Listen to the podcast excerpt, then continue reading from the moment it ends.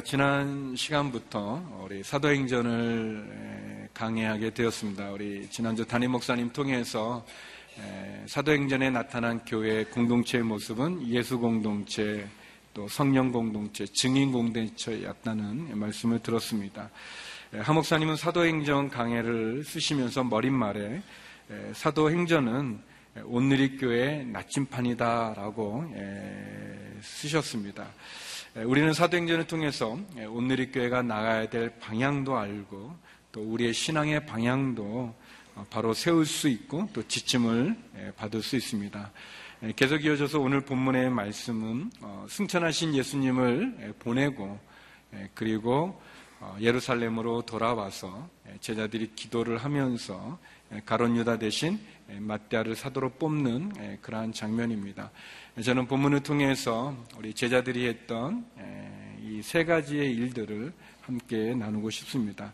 먼저 첫 번째는 어, 제자들은 기도에 전념했다고 성경은 우리들에게 보여주고 있습니다. 우리 12절에서 우리 14절의 말씀 같이 한번 읽어보겠습니다. 시작.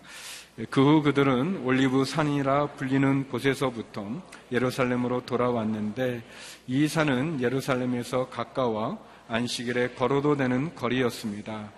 그들은 예루살렘 안으로 들어와서 자기들이 묵고 있던 다락방으로 올라갔습니다. 거기 있던 사람들은 베드로, 요한, 야고보, 안드레, 빌립, 도마, 바돌로메, 마테, 알포의 아들 야고보, 여심당원 시몬, 그리고 야고보의 아들 유다였습니다.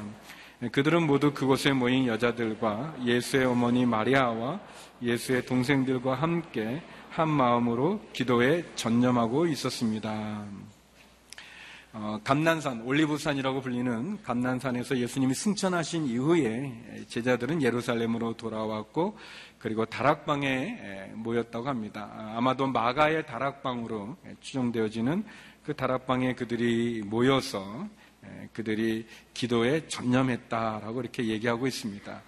어, 왜 제자들은 예수님이 승천하신 이후에 흩어지지 않고 또 어떻게 보면 굉장히 불안할 수도 있고 두려울 수도 있고 어또는 어, 승천하신 예수님 올라간 이후에 천사들이 또 그 본 그대로 내려오리라라는 그런 걸 보면서 마음이 들뜰 수도 있었는데 왜 그들이 이렇게 모여가지고 어, 함께 기도에 전념했을까? 여기 보면은 12절 어, 마지막에도 보면 어, 이 산이 예루살렘에서 가까워서 안식일에 걸어도 되는 거리였다라는 말이 있는데 좀 궁금했어요. 안식일에 이렇게 많이 돌아다니면 안 되나 보지? 이제 그런 생각이 들면서 이게 얼마나 되나 이렇게 찾아보니까 어, 두 가지 견해가 있는데 아, 그러나 아무튼 한2,000 규빗 한 규빗이 이제 이 손끝에서 여기까지 팔목까지니까 뭐 되게 한 사람의 이제 길이에 따라 좀 다르지만 대개 한 40에서 45cm로 이렇게 보면 2,000 어, 규빗이 안식일에 걸을 수 있었던 거리라고 합니다. 예, 그 배경에는 여호수아가 요단강을 건너갈 때 벗개를 메고 갔던 그 제사장들과 한 2천 규빗 떨어져서 예, 백성들이 갔던 그것이 이제 전통이 되어서 이제 그렇게 됐다는 이야기도 있고 예, 또 하나는 예루살렘 성전을 한 바퀴 이렇게 쭉 도는 것이 기준이 되는데 그것이 한 2천 규빗 2천 규빗이 계산해 보면 한 1마일 정도로 한 1,600m 정도. 그러니까 굉장히 멀지 않은 거죠. 많이 돌아다니면 안 됩니다. 뭐 지금 저희가 여기서 지키는 것은 아니지만 그러니까 아무튼 뭐 골프를 한다든지 그러면 안 되는 거죠. 너무 멀리 이렇게 걷는 건. 아, 이거는 안 해도 될 말을 제가 한 것 같은데. 에, 아무튼, 에, 아무튼 가까운 거리. 근데 아무튼 왜 제자, 제자들은 흩어지지 않고 어, 예루살렘에 모여서 기도에 전념했는가? 그거는 어, 이들이 예수님의 말씀에 순종했기 때문에 그렇습니다. 우리 1장 4절인데요. 예수님이 이런 말씀을 하셨습니다. 1장 4절 같이 한번 읽어보겠습니다. 시작. 그들과 함께 모였을 때 예수께서 이렇게 명령하셨습니다. 예루살렘을 떠나지 말고 너희가 내게 들은 대로 내 아버지가 약속하신 선물을 기다려라. 성령을 기다리라고 그랬습니다. 예루살렘을 떠나지 말고 기다려라 그랬습니다. 어, 그래서 그들이 다락방에 모이고 예루살렘에 모인 거죠. 성도 여러분, 어, 하나님의 말씀에 순종했던 제자들, 그 순종이 결국 교회의 시작이었고 그 순종을 통해서 성령의 강림을, 성령의 역사를 그들이 경험할 수 있었습니다. 하나님의 말씀에 순종하는 것은 너무나 중요합니다. 내 생각도 있고 내 의견도 있지만 그것보다 하나님의 말씀에 순종했던 제자들처럼 그 순종함으로 우리가 하나님의 은혜를 받을 수 있고 하나님의 기적을 체험할 수 있습니다. 모든 기적의 시작이 순종임을 기억할 필요가 있어요. 여기 보니까 이제 다락방에 그들이 모였는데 세 부류의 사람들이 나옵니다. 13절에 보면은 첫 번째는 제자들의 이름이 나와요. 11명의 제자의 이름이 나옵니다. 예, 제자들이 있었고, 두 번째는 여인들이 있었다고 그랬습니다. 그곳에 모인 여자들이 있었고, 이름들은 없지만, 그리고 세 번째는 예수의 어머니 마리아와 예수의 동생들, 그러니까 예수님의 가족이 있었습니다. 제자들이 있었고, 그리고 이름은 나오지 않지만 여인들이 있었고, 그리고 예수님의 가족이 이렇게 모였었어요. 어, 이, 이분들을 보면, 어, 이 제자들 가운데는 한 명의 이름이 빠졌습니다. 뭐 뒤에 읽었지만, 가론 유다죠. 이때 가론 유다는 어, 자살하다가 그 끈이 끊어져서 어, 그 배가 터져서 창자가 밖에 나와 끔찍한 죽음을 어, 한 가론 유다가 빠져 있습니다. 가론 유다 마땅히 있어야 될 자리에 있지 않고 자기 길로 간 가론 유다가 빠져 있습니다. 여러분은 그런 적은 없죠. 있어야 되는데 안 있고 꼭 있어야 되는데 중요한 자리에 있지 못하는 그런 일들은 없는지 모르겠어요. 저도 가끔 그런 게 있어요. 예, 뭐, 뭐, 지난주간에도 이렇게 아, 뭐또 회의를 하는 것 같은 그래서 제가 아예 안 가겠다고 이렇게 아, 나는 가고 싶지 않다 했더니 한 목사님이 강력하게 있어야 된다고 꼭 있어야 돼. 아, 나는 싫은데 하겠는데 할 수 없이 이제, 이제 갔어요. 갔는데 회의를 하지 않고 선물을 주시는 거예요. 얼마나 그 목사님이 감사한지. 에, 예, 근데 아무튼 진짜 중요한 때 빠지는 그런 어리석은 일들이 아, 니 이제 뭐 예, 가론 유다 있어야 되는데 있지 않는 예, 그런 안타까움이 있어요. 또 두 번째 여인들의 이야기가 나오죠. 이름들은 나오지 않지만 여기 제자들 11명과 그리고 예수님의 동생들과 마리아 5명, 16명 빼면 뭐 다는 아니겠지만 많은 수의 여인들이 이 자리를 채웠습니다. 모두 120명이라고 그러는데 그 120명 가운데 거의 많은 수가 어, 여인들이었다고 추정이 되어집니다. 이 여인들은 어떤 여인들입니까? 예수님을 위해서 봉사하고 섬기고 어떻게 보면 이름도 없이 빛도 없이 그리고 제자들을 조차 예수님 버리고 다 도망갔던 그 골고다까지도 울면서 주님을 따라갔던 그런 여인들 아니겠습니까? 어, 언제든지 변함없이 주님을 사랑했던 그런 마음으로 정성을 다해서 주님을 섬겼던 그리고 마지막까지도 주님 그 명령을 따라 순정하여 모여 기도했던 이 여인들이 있습니다. 사랑하는 성도 여러분, 저는 저와 여러분이 이렇게 교회를 위해서, 주님을 위해서, 또 이름도 없이, 빛도 없이, 그리고 눈물과 정성으로 마지막까지 주님을 섬기고 따르는 그 자리에 저가 여러분이 있기를 주의 이름으로 축원합니다. 우리가 그 자리를 지킬 수 있으면 또 예수님의 가족들이 나오죠. 예수님 어머니 마리아. 근데 신기한 것은 사복음서에 보게 되면 이 예수님의 동생들이 있었어요. 이 네 명의 동생들이 있었는데 그 동생들은 예수님을 어, 미쳤다고도 그랬고 어, 사복음서에 보면 예수님 따르지 않았습니다. 믿지 않았었어요. 그런데 이제 이들이 이 다락방 이 자리에 있는 거예요. 그것은 아마도 추측하기로 부활한 예수님을 만나고 나서 그 형이 머리가 돈 것이 아니라 미친 것이 아니라 하나님의 아들이음을 알고 그 동생들이 변화된 게 아닌가 싶습니다. 이 동생들 가운데는 야고보라고 하는 그 동생은 이 초대교회 예루살렘 교회 아주 기둥 같은 그러한 사람이 됩니다. 혹 우리들 가운데 아까 우리 간증을 들으면서도 마음이 짠했지만 우리들 가운데 아직도 믿지 않는 가족들이 있는 그래서 그 가족 전도를 하기가 너무 힘들고 어려서 포기하고 낙심됐다면 오늘 이 예수님의 동생들이 다시 한번 예수님을 믿는 제자로 쓰는 이 모습을 보면서 포기하지 말고 그 가족을 전도하는 그 일을 중단하지 말고 끝까지 복음을 나눌 수 있기를 바랍니다. 아, 이렇게 같이 모여 있는 이 모습을 보면서요. 어, 그들의 수가 한 120명 정도 됐어요. 어, 이 120명 어떻게 보면 12제자의 10배 되어지는 그런 숫자죠. 어, 새 이스라엘의 상징이 될 수도 있고 교회의 시작을 알리는 숫자이기도 합니다. 어떤 학자는 이 120명은 사내들인 공예의 숫자라고도 합니다.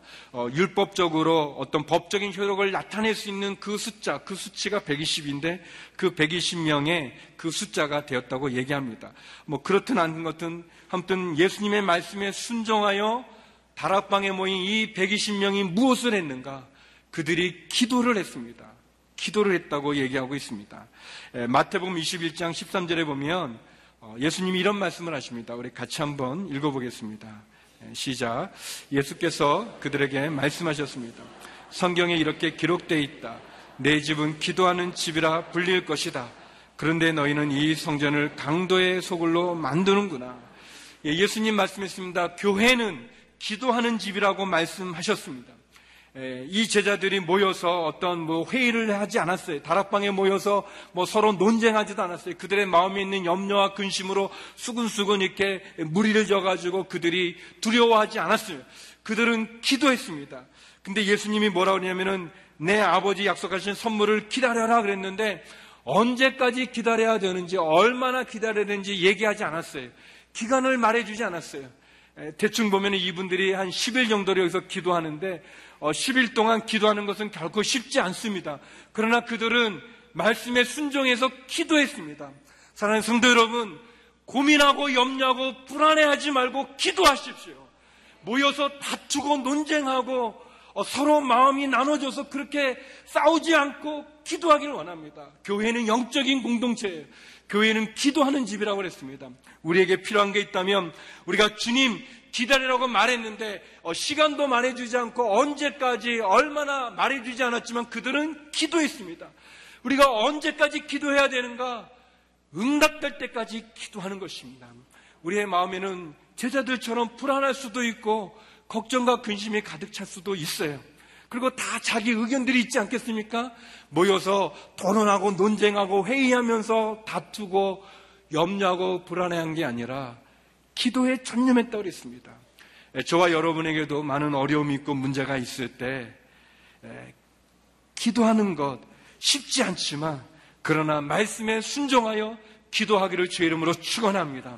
여러분 가운데 문제가 있으면 기도하십시오. 또 이 120명 같이 모여서 같이 기도한 거예요. 함께 모여 기도하는 겁니다. 얼마나 좋습니까?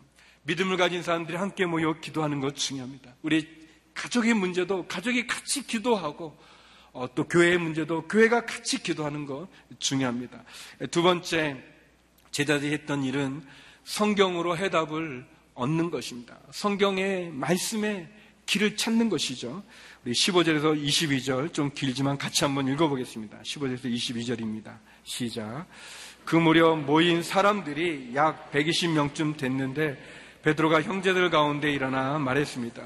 형제들이여 예수를 체포한 사람들의 앞잡이가 된 유다에 관해 성령께서 다윗의 입을 통해 미리 말씀하신 성경이 이뤄질 수밖에 없었습니다. 그는 우리 가운데 속했던 사람이었고 이 직무의 한몫을 담당했던 사람이었습니다. 유다는 자기 불의의 대가로 밭을 샀는데 거기서 그는 곤두박질에 배가 터지고 내장이 온통 밖으로 쏟아져 나왔습니다. 이 일이 예루살렘에 사는 모든 사람에게 알려졌습니다. 이 밭을 그들의 지방말로 아겔다마라 불렀는데 그것은 피의 밭이라는 뜻입니다. 그런데 시편에 그의 거처를 폐허가 되게 하시고 그곳에 아무도 살지 못하게 하십시오라고 기록됐고 또 다른 사람이 그의 직무를 차지하게 해 주십시오라고 기록됐습니다. 그러므로 주 예수께서 항상 우리와 같이 다니던 동안에 곧 요한이 세례를 주던 때부터 시작해 예수께서 우리들 가운데서 하늘로 올리어 가시기까지 함께 다니던 사람들 가운데 하나를 뽑아 우리와 함께 예수의 부활에 대한 증인이 되게 해야 합니다. 예, 그들이 기도하는 가운데 예, 베드로가 일어나서 어, 말을 했습니다. 예, 누군가는 일어나서 말을 해야 되는 그런 상황이었어요. 아마 초대교회에 이, 이, 이 제자들, 이 모였던 사람들의 마음을 아주 좀 복음을 전할 때도 그렇고 또 마음을 좀 무겁게 만들었던 거가 어, 두 가지가 있었어요. 하나는 십자가고 하나는 가론 유다였습니다. 어, 이 십자가에 예수님이 죽었다는 것은 무슨 부활하셨지만 그러나 십자가에서 예수님이 달려 죽으셨다는 것, 십자가에 달려 비참하게 죽었다는 것은 이 복음 전단의 아주 걸림돌이었어요. 어, 떻게 그가 메시아인데 저주의 상징인 십자가에 달려 죽었을까? 어, 그가 메시아라고 말하면서 어떻게 자기도 구원하지 못한 채 그렇게 십자가에 무력하게 죽을 수밖에 없는가라는 그런 부분이고 어, 또 하나 이 가론 유다, 가론 유다는 예수님의 제자지 않습니까?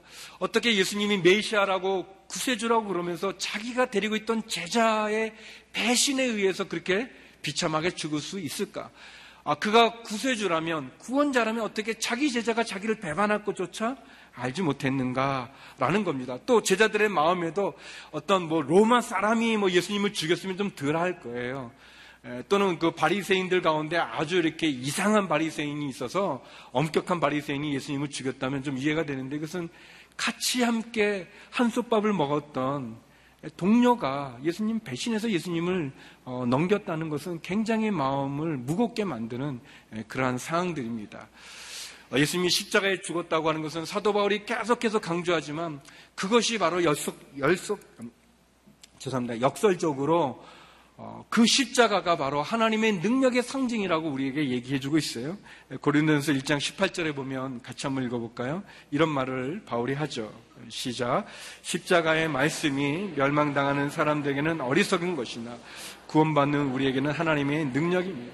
예, 십자가의 도가 어, 믿지 않는 사람들이 볼 때는 진짜 어리석은 거고 이해도 되지 않고 걸림돌이 될 수 있지만 그러나 어, 그 복음이 곧 그 십자가가 곧 하나님, 우리를 사랑하는 하나님의 상징이고 그 십자가에 저주받은 채 돌아가신 예수님이 바로 우리의 죄를 대신 지고 죽은 그 죄값을 치르는 그 상징이어서 그 십자가가 바로 우리에게 은혜가 되고 하나님의 능력이 된다는 것을 이야기했었어요. 그리고 이제 이 가론 유다에 대한 문제에 대해서는 베드로가 일어나서 이야기합니다. 가론 유다가 예수님을 배반하고 그리고 그가 예수님을 팔아 넘기고 그리고 그 자신이 죽어서 배가 터져 죽은 이 사실은 성경에 나타난 일이다. 성경에 예언되어져 있는 일이다라고 베드로가 일어나서 말을 합니다. 예, 베드로는 다 마음을 무겁게 누르고 있는 짓누르는 그 부분에 대해서 성경 속에서 해답을 찾았고 성경에서 길을 찾아 그 성경의 이야기를 들려주고 있는 것입니다. 예, 사랑하는 성도 여러분, 우리에게 문제가 있다면 우리도 역시 그 문제의 해답을 사람들에게 찾는 게 아니라 베드로가 인간적으로 정치적으로 유다의 이야기를 해석한 것이 아니라 하나님의 말씀으로 해석하고 이해하고 적용했던 것처럼 우리 가운데 있는 문제가 있다면 선택을 해야 될 때 그 선택에 그 지침을 주는 해답을 열쇠를 사람에게서 찾는 것이 아니라 이 정치적으로 찾는 것이 아니라 헤게모니로 찾는 것이 아니라 하나님 하나님 말씀에서 길을 찾고 하나님 말씀에서 열쇠를 얻을 수 있기를 바랍니다. 베드로는 하나님의 말씀으로 이 유다는 자기의 길로 간 이 사실은 예언의 성취라고 얘기하고 있습니다. 시편 69편 25절이나 시편 109편 8절의 말씀을 인용하면서 설명하면서 베드로는 이야기하죠. 어, 시편 41편 9절에 이런 말씀이 있습니다. 내가 믿던 가까운 친구, 내 빵을 나눠 먹던 그 친구조차 나를 대적해 발꿈치를 들었다라고 얘기하고 있습니다. 베드로는 가론 유다의 배신과 그 죽음을 하나님의 말씀에서 해답을 찾습니다. 어, 사랑하는 성도 여러분, 말씀의 길이 있습니다. 말씀에 우리의 문제의 해답이 있습니다. 하나님의 말씀은 우리의 삶에 답을 주고 있어요. 우리가 하나님의 말씀을 듣고자 하고 그 말씀을 사랑하고 겸손하게 그 말씀에 순종하는 말씀 앞에 엎드릴 때 하나님은 말씀을 통해서 우리에게 길을 가르쳐 주십니다. 이해되어지지 않는 우리의 어려움, 문제들, 선택하고 결단해야 되는 것, 섭섭하고 어렵고 힘들고 낙심되는 그 일들, 하나님의 말씀에 주목하십시오. 하나님의 말씀에 귀를 기울이십시오. 그러면 베드로처럼 성경은 우리의 문제를 이해시켜 주시고 해석할 수 있게 해주고 그리고 귀를 열어 주신 겁니다. 성경 안에서 문제를 푸는 저와 여러분이 되기를 바랍니다. 마지막으로 세 번째 제자들은 부족한 수를 채웠습니다. 제자들은 가론 유다 대신에 다른 사도를 세우는 장면이 나옵니다. 23절에서 26절의 말씀을 같이 한번 읽겠습니다. 23절에서 26절입니다. 시작.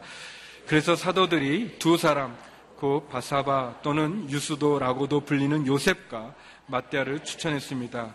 그리고 그들은 모든 사람의 마음을 아시는 주여 이 두 사람 가운데 주께서 택하신 사람이 누구인지 보여주셔서 이 봉사와 사도의 직무를 대신 맡게 해 주십시오. 유다는 이것을 떠나 자기 자리로 갔습니다라고 기도했습니다. 그러고 나서 그들이 제비를 뽑았는데 마띠아가 뽑혀서 그가 열한 사도들과 함께 사도의 수에 들게 됐습니다. 아, 베드로는 가론 유다에 대해서 성경의 말씀으로 해석하고 그리고 적용한 이후에 어, 이제 이 부족한 한 수를 채워야 된다고 얘기합니다. 그리고 그 사도의 자격으로 세례 요한의 세례 세례 요한에게 예수님이 세례를 받을 때부터 승천할 때까지 함께 있었던 사람들 가운데서 예수님의 부활에 담대한 증인이 될 사람을 자격의 조건으로 내세웠습니다. 그래서 그들은 바사바 유수도라고 불리는 요셉이라는 사람, 요셉이라는 사람하고 마띠아라는 두 사람을 추천해서 이 두 사람을 놓고 그들이 기도를 했습니다. 주여, 주께서 선택하신 사람이 누구인지 우리에게 보여 주십시오. 아, 참 기도가 좋지 않습니까? 우리가 하나님께 기도할 때도 역시 하나님 보여 주십시오. 하나님 들려 주십시오. 하나님 깨닫게 해 주십시오.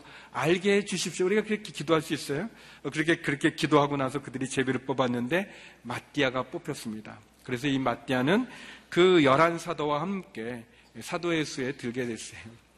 재미있는 것은 이 마띠아는 이게 처음 등장하는 거면서 또 마지막 등장이에요.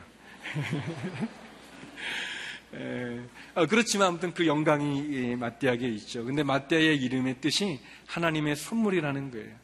마띠아는 진짜 그 선물 받은 것 같아요. 이 요셉은 이름이 세 개나 나오잖아요. 그러니까 추측할 때 아, 이름이 이렇게 많은 걸 보면 더 유능하고 더 많이 알려졌던 것 같지만 그러나 하나님은 마띠아를 뽑았어요. 그 이름 그대로 그에게 선물을 주고 그래서 마띠아는 그 부족한 한 수를 채운 거죠. 근데 마띠아는 여기에 나오고 그 다음에 나오지는 않지만 그가 하나님의 선물을 받았던 것처럼 저와 여러분도 하나님의 선택을 받은 것 아닙니까? 우리 우리들 가운데 하나님이 우리를 뽑아주지 않으시면 우리를 선택해주지 않으면 이 자리에 있을 사람이 누가 있겠습니까? 우리는 다 영적인 마띠아처럼 다 하나님의 선택을 받고 뽑힘을 받아서 여기에 있는 것이고 그리고 여기에 있어서 또 하나님의 은혜와 축복을 받고 예수님의 영접하여 구원의 길 가운데 나가는 거죠. 베드로는 이런 말을 했습니다. 베드로전서 2장 9절에 우리 같이 한번 읽어보죠. 우리에게 주시는 말씀이에요. 같이 한번 읽어보겠습니다. 시작. 그러나 여러분은 택하신 족속이요. 왕 같은 제사장들이요. 거룩한 나라요. 그분의 소유된 백성이니 이는 여러분을 어둠에서 불러내어 그분의 놀라운 빛으로 들어가게 하신 분의 덕을 선포하게 하시기 위한 것입니다. 그래요. 어, 하나님, 우리를 선택해 주셔서 맞대를 통해서 부족한 수를 채웠던 것처럼 하나님, 어, 저와 여러분을 선택해 주셔서 하나님의 놀라운 구원의 은혜의 선물을 주셨고 우리를 하늘나라 백성 삼아 주셨어요. 여러분 택하신 족속 왕 같은 제사장 거룩한 나라 그의 소유된 백성으로 우리를 삼아 주셨다고 말합니다. 어둠에서 불러내어 빛 가운데로 나가게 해 주셨다고 얘기해 주고 있어요. 그래서 그 부족한 수를 채웠다고 얘기합니다. 사랑하는 성도 여러분, 저와 여러분, 저와 여러분의 삶이 하나님이 원하시는 그 부족함을 채우는 그 수가 저와 여러분이 되기를 주의 이름으로 축원합니다.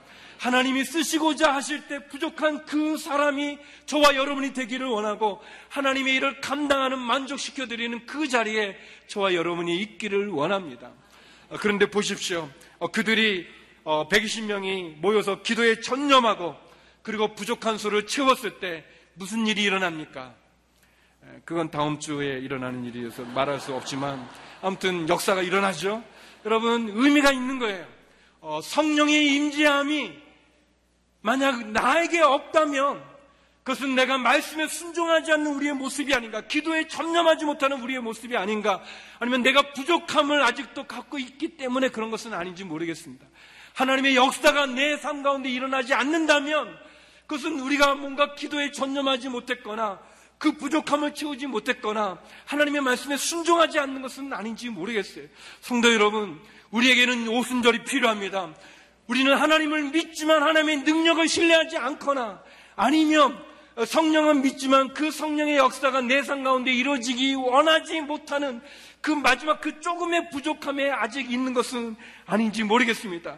내 삶 속에 기적이 일어나지 않는 것은 아직도 내가 주저하고 있는 것은 아닌지 내가 왔다 갔다 하면서 세상도 주님도 그냥 그런 어떤 그런 약간 좀 이상하지만 날라리 같이 이렇게 좀 약간 그런 모습은 아닌지 믿는 건지 안 믿는 건지 애매한 태도가 있는 것은 아닌지 모르겠어요.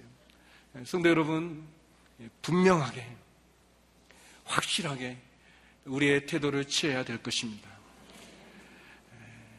제자들이 그 120명의 성도들이 모여서 성령을 기다렸던 것처럼 저와 여러분 성령이 우리의 삶 가운데 임재하시도록 역사하시도록 하나님 나를 쓰시기 편한 하나님의 사람이 일꾼이 되도록 우리의 마음을 우리의 신앙을 우리의 믿음을 온전히 하나님께 전념하는 저와 여러분 되기를 주의 이름으로 축원합니다. 그래서 이 120명을 통해서 하나님 역사했던 것처럼 저와 여러분의 삶을 통해서 역사할 수 있는 하나님의 사람으로 다시 한번 죽게 나가는 저와 여러분 되기를 주의 이름으로 축원합니다. 기도하시겠습니다. 거룩하신 아버지 하나님, 기도에 전념하며 성경의 말씀으로 문제를 해결하며 하나님의 은혜를 강구했던 제자들처럼 하나님, 우리의 마음이 하나님으로 해답을 얻게 하여 주시고 하나님을 온전히 전심으로 신뢰하여 믿는 그래서 하나님의 사람으로 굳건히 쓰는 저희 모두가 되게 하여 주시옵소서. 예수님 이름으로 기도드립니다.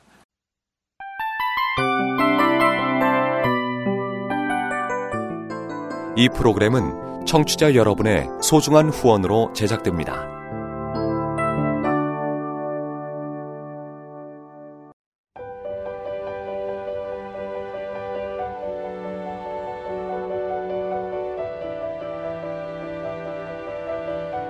세상에는 수많은 교회들이 있지만 더 깊이 있는 말씀 강해를 찾기 위해 크기로만 교회를 선정하지 않습니다.